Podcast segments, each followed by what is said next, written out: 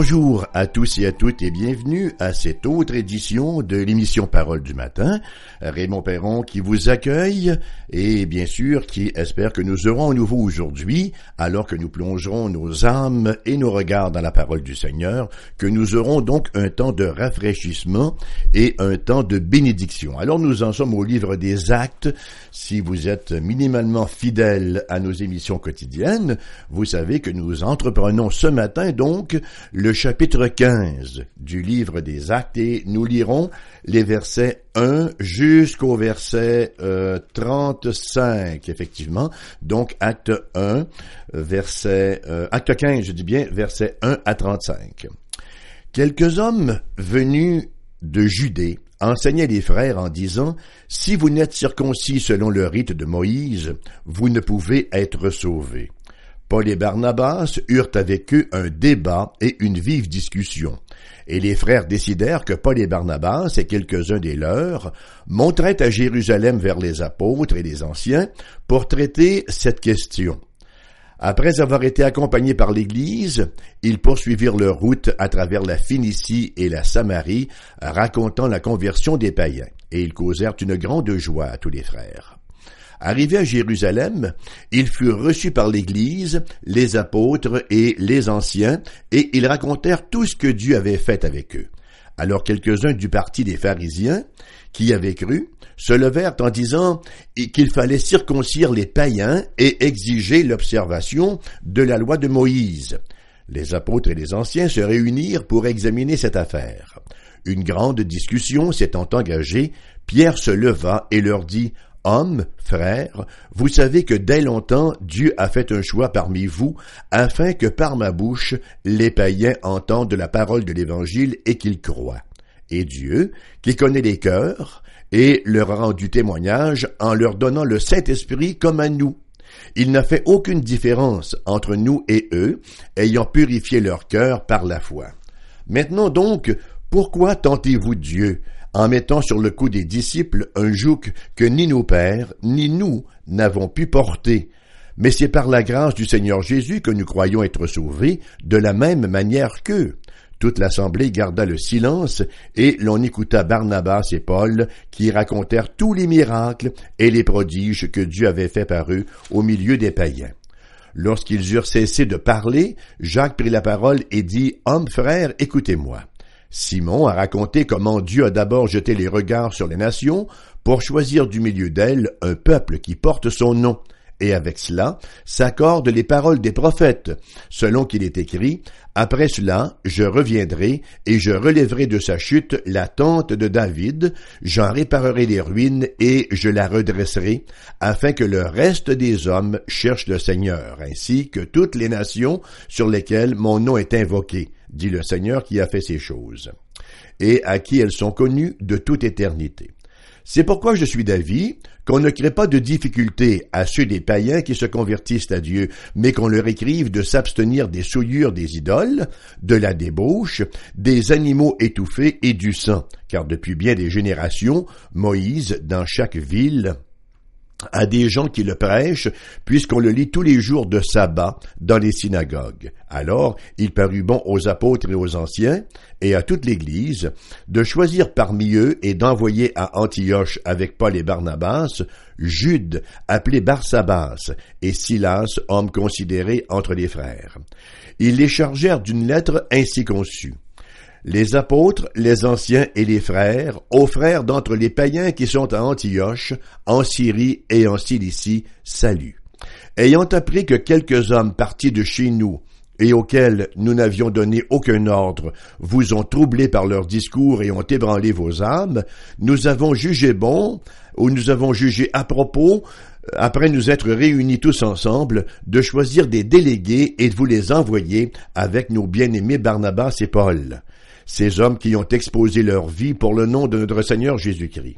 Nous avons donc envoyé Jude et Silas, qui vous annonceront de vive voix les mêmes choses, car il a paru bon au Saint-Esprit et à nous de ne vous imposer d'autres charges que ce qui est nécessaire, savoir de s'abstenir des viandes sacrifiées aux idoles, du sang des animaux étouffés et de la débauche, choses contre lesquelles vous vous trouverez bien de vous tenir en garde à Dieu.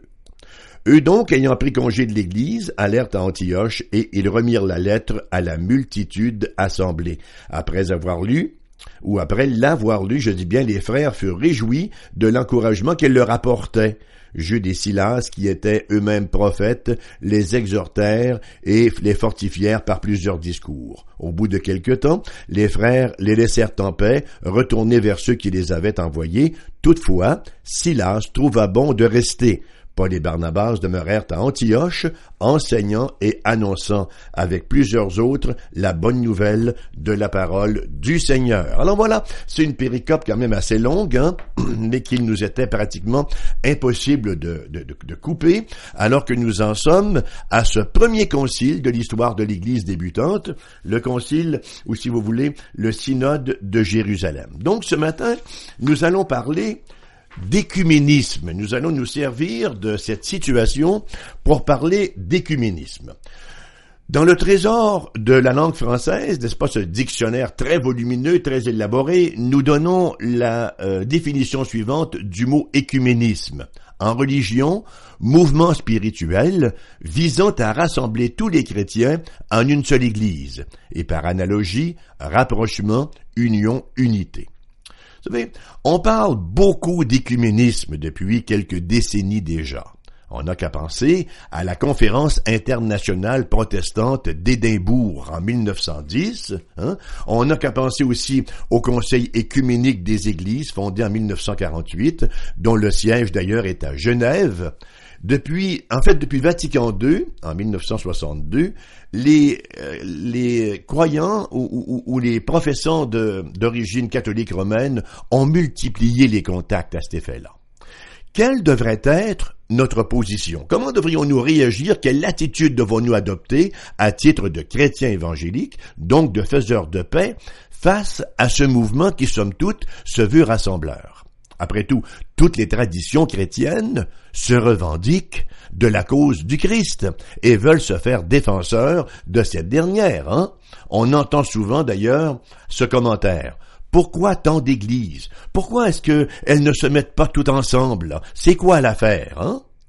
Il nous faut mentionner, d'entrée de scène, en ce qui a trait au monde évangélique, qu'on est très loin d'être aussi divisé que certains le croient.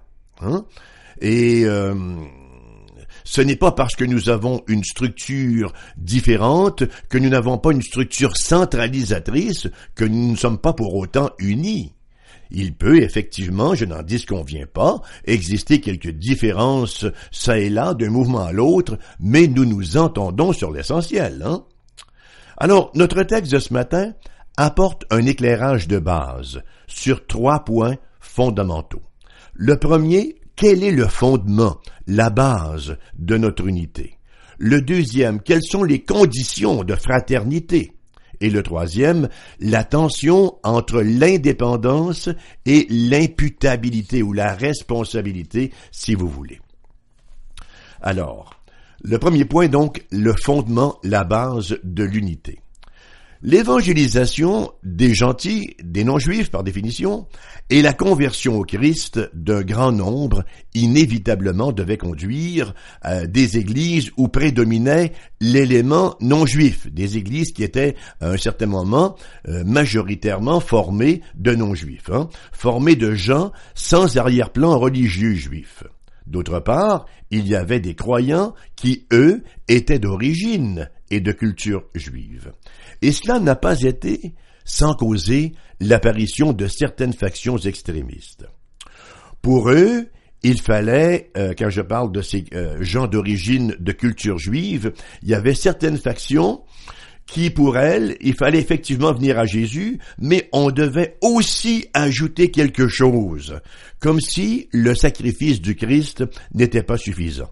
Et on retrouve encore souvent hein, cette pensée aujourd'hui. Oui, dit-on, il faut venir à Jésus, plus, plus, plus, plus les bonnes œuvres, plus une seconde expérience mystique, plus la psychologie, plus, plus. Et lorsqu'on y ajoute un plus, ben là, on se bouche les oreilles aux paroles du Christ en croix, en Jean chapitre 19 verset 30, lorsque Jésus eut pris le vinaigre, il dit, Tout est accompli et baissant la tête, il rendit l'esprit. Il nous dit pas j'ai accompli une bonne partie, maintenant, en ce qui concerne le plus dont vous avez besoin, je le laisse à votre discrétion.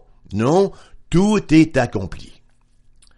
L'église d'Antioche, qui était maintenant devenue une citadelle hein, de, de la chrétienté, était issue du paganisme, euh, de mouvements non juifs.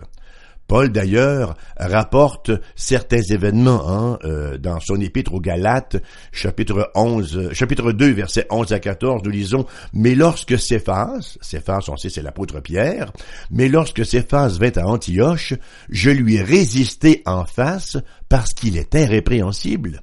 En effet, avant l'arrivée de quelques personnes de l'entourage de Jacques, il mangeait avec les païens, et quand ils furent venus, il s'esquiva et se tint à l'écart par crainte des circoncis.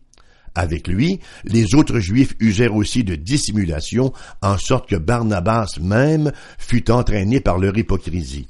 Voyant qu'il ne marchait pas droit, selon euh, la vérité de l'Évangile, je dis à Céphas en présence de tous, si toi qui es juif, tu vis à la manière des païens et non à la manière des juifs, pourquoi forces-tu les païens à judaïser? Alors on voit que c'est sensible ce sujet-là encore.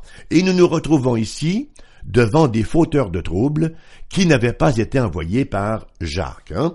Nous lisons effectivement au verset 24, dans la lettre qu'ils envoient aux croyants d'Antioche, il est écrit, ayant appris que quelques hommes partis de chez nous et auxquels nous n'avions donné aucun ordre vous ont troublé par leur discours et ont ébranlé euh, votre foi, vos, âmes. Alors, il tentait ces gens-là de s'opposer à l'évangélisation ou à l'évangile que Paul et Barnabas avaient prêché.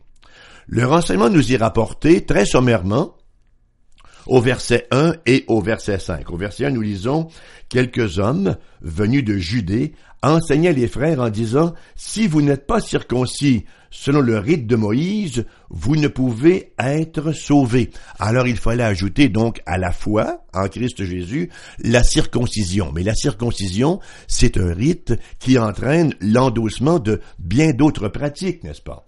Et au verset 5, de poursuivre le même texte, alors quelques-uns du parti des pharisiens, qui avaient cru, se levèrent en disant qu'il fallait circoncire les païens et exiger l'observation de la loi de Moïse.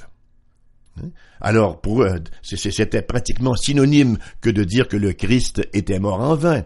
Il fallait encore nous-mêmes assurer notre salut par l'observation de la loi. C'est dire que l'enjeu était de toute première importance.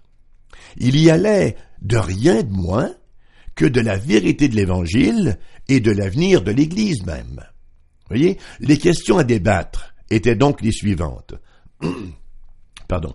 La première question, le pécheur, est-ce qu'il est sauvé par pure grâce de Dieu, par la foi, par le sacrifice substitutif du Christ Jésus, ou s'il est sauvé par quelque chose d'autre?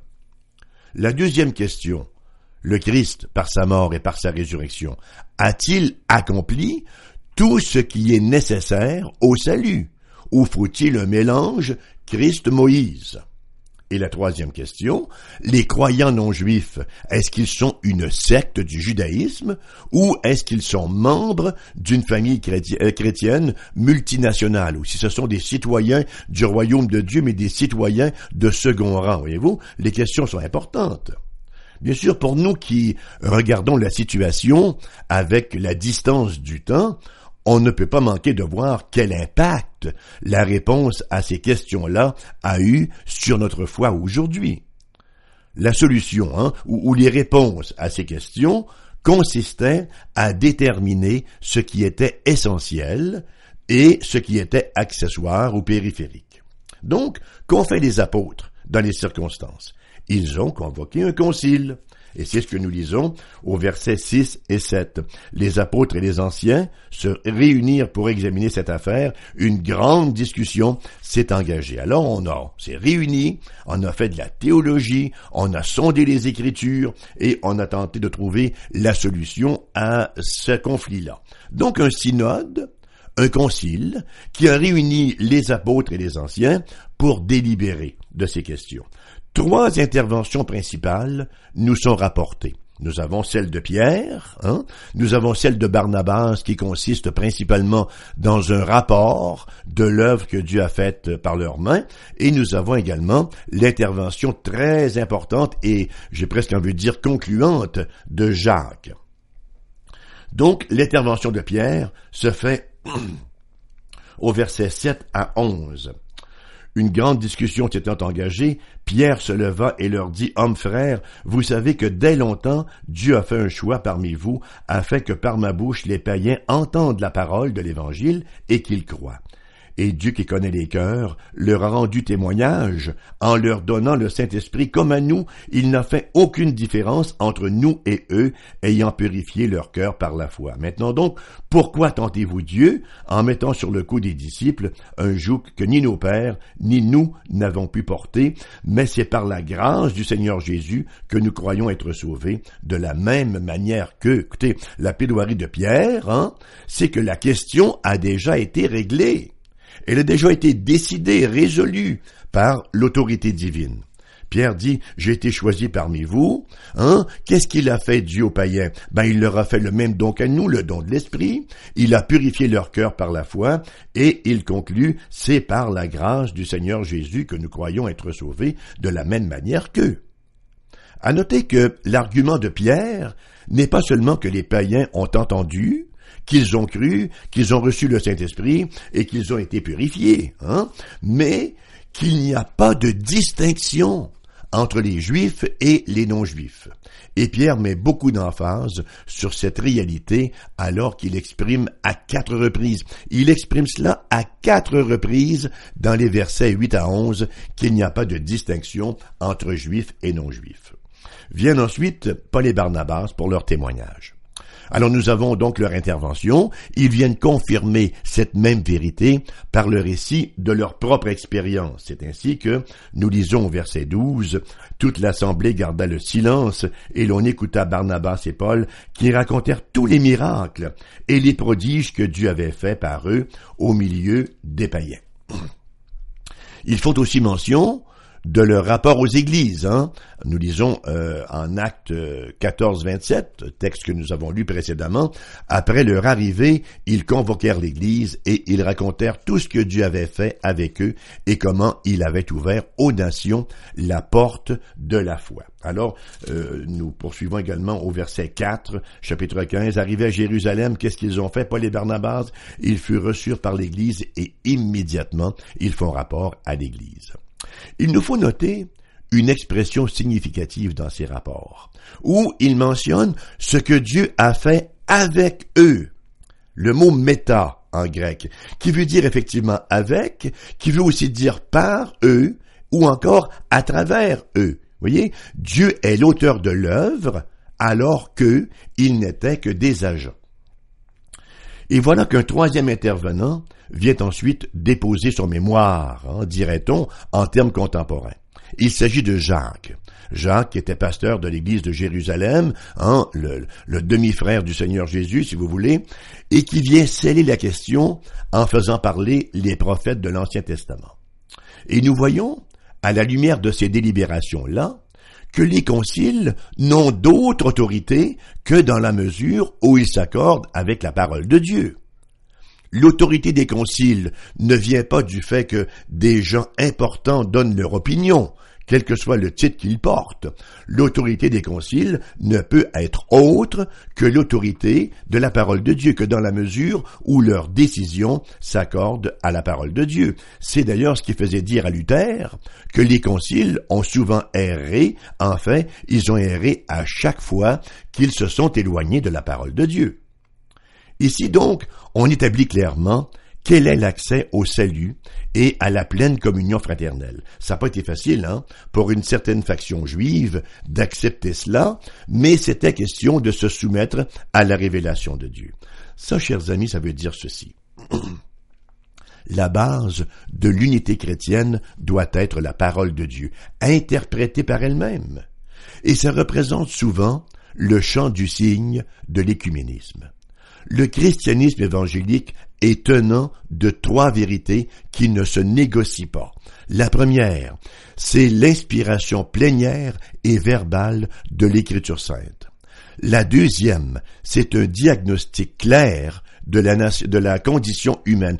Tous les êtres humains viennent au monde morts dans leur péché à la suite d'Adam et Ève, ce que nous appelons la tâche originelle. Et troisièmement, une expérience surnaturelle de nouvelle naissance en Jésus-Christ est nécessaire au salut. Excusez-moi. Ça m'amène donc à mon deuxième point, les conditions de fraternité. On décide donc de faire parvenir une lettre sur la question, et dans un premier temps, l'Église de Jérusalem se dissocie du parti de la circoncision. Deuxièmement, Jude et Silas ont leur pleine approbation pour les informer des décisions du Concile. Et troisièmement, on recommande, n'est-ce pas, quatre abstentions. Versets 19 à 21.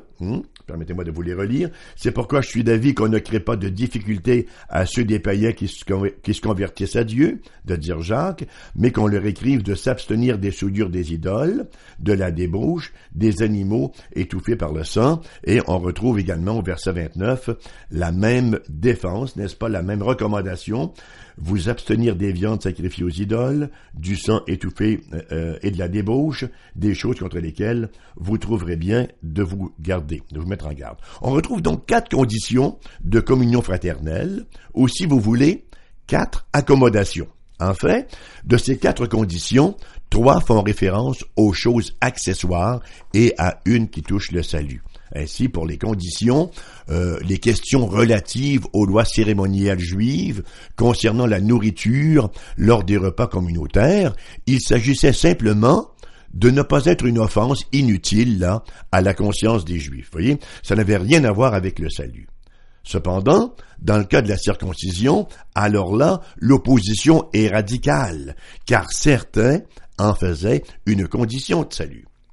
Donc, pour les conditions de communion fraternelle, il faut encore une fois la distinction entre ce qui est cardinal et ce qui est accessoire. Il s'agit de respecter les convictions des frères ou des sœurs sur des questions comme les scrupules alimentaires, est-ce qu'on peut ou non prendre un verre de vin et des choses du genre. Cependant, lorsqu'une question touche directement le salut, alors là, aucune place, aucune place pour quelque concession que ce puisse être.